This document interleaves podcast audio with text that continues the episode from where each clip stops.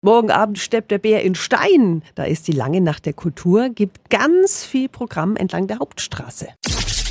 365 Dinge, die Sie in Franken erleben müssen. Und guten Morgen an Kurt Krömer, den ersten Bürgermeister der Stadt Stein. Ja, einen wunderschönen guten Morgen hier aus dem Rathaus.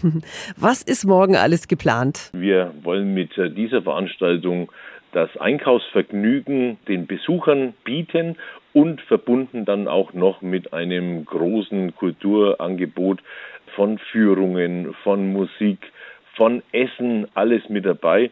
Und da sind wir ganz gespannt, wie die lange Nacht der Kultur 2023 bei den Bürgern und bei den Besuchern wieder ankommt. Mhm, also ein langer Verkaufsabend. Foodtrucks sind da, vier Bühnen mit regionalen Bands und dazwischen sind leuchtende Stelzenfiguren, ein Akrobatikkünstler. Es ist also richtig was los, mitten in der Stadt bis zum Ende um 23 Uhr, gell? Abgeschlossen wird die Veranstaltung mit einer großen LED Blacklight Performance am Vorplatz des Forums am Haupteingang. Hier können sich die Besucher dann auf wirklich ein schönes Erlebnis dann noch mit freuen und den Abend dann abschließen. Ja, sehr cool. Morgen Abend also ist lange Nacht der Kultur mitten in der Stadt Stein. Das war der erste Bürgermeister Kurt Krömer. Die Infos sind auch nochmal auf radiof.de.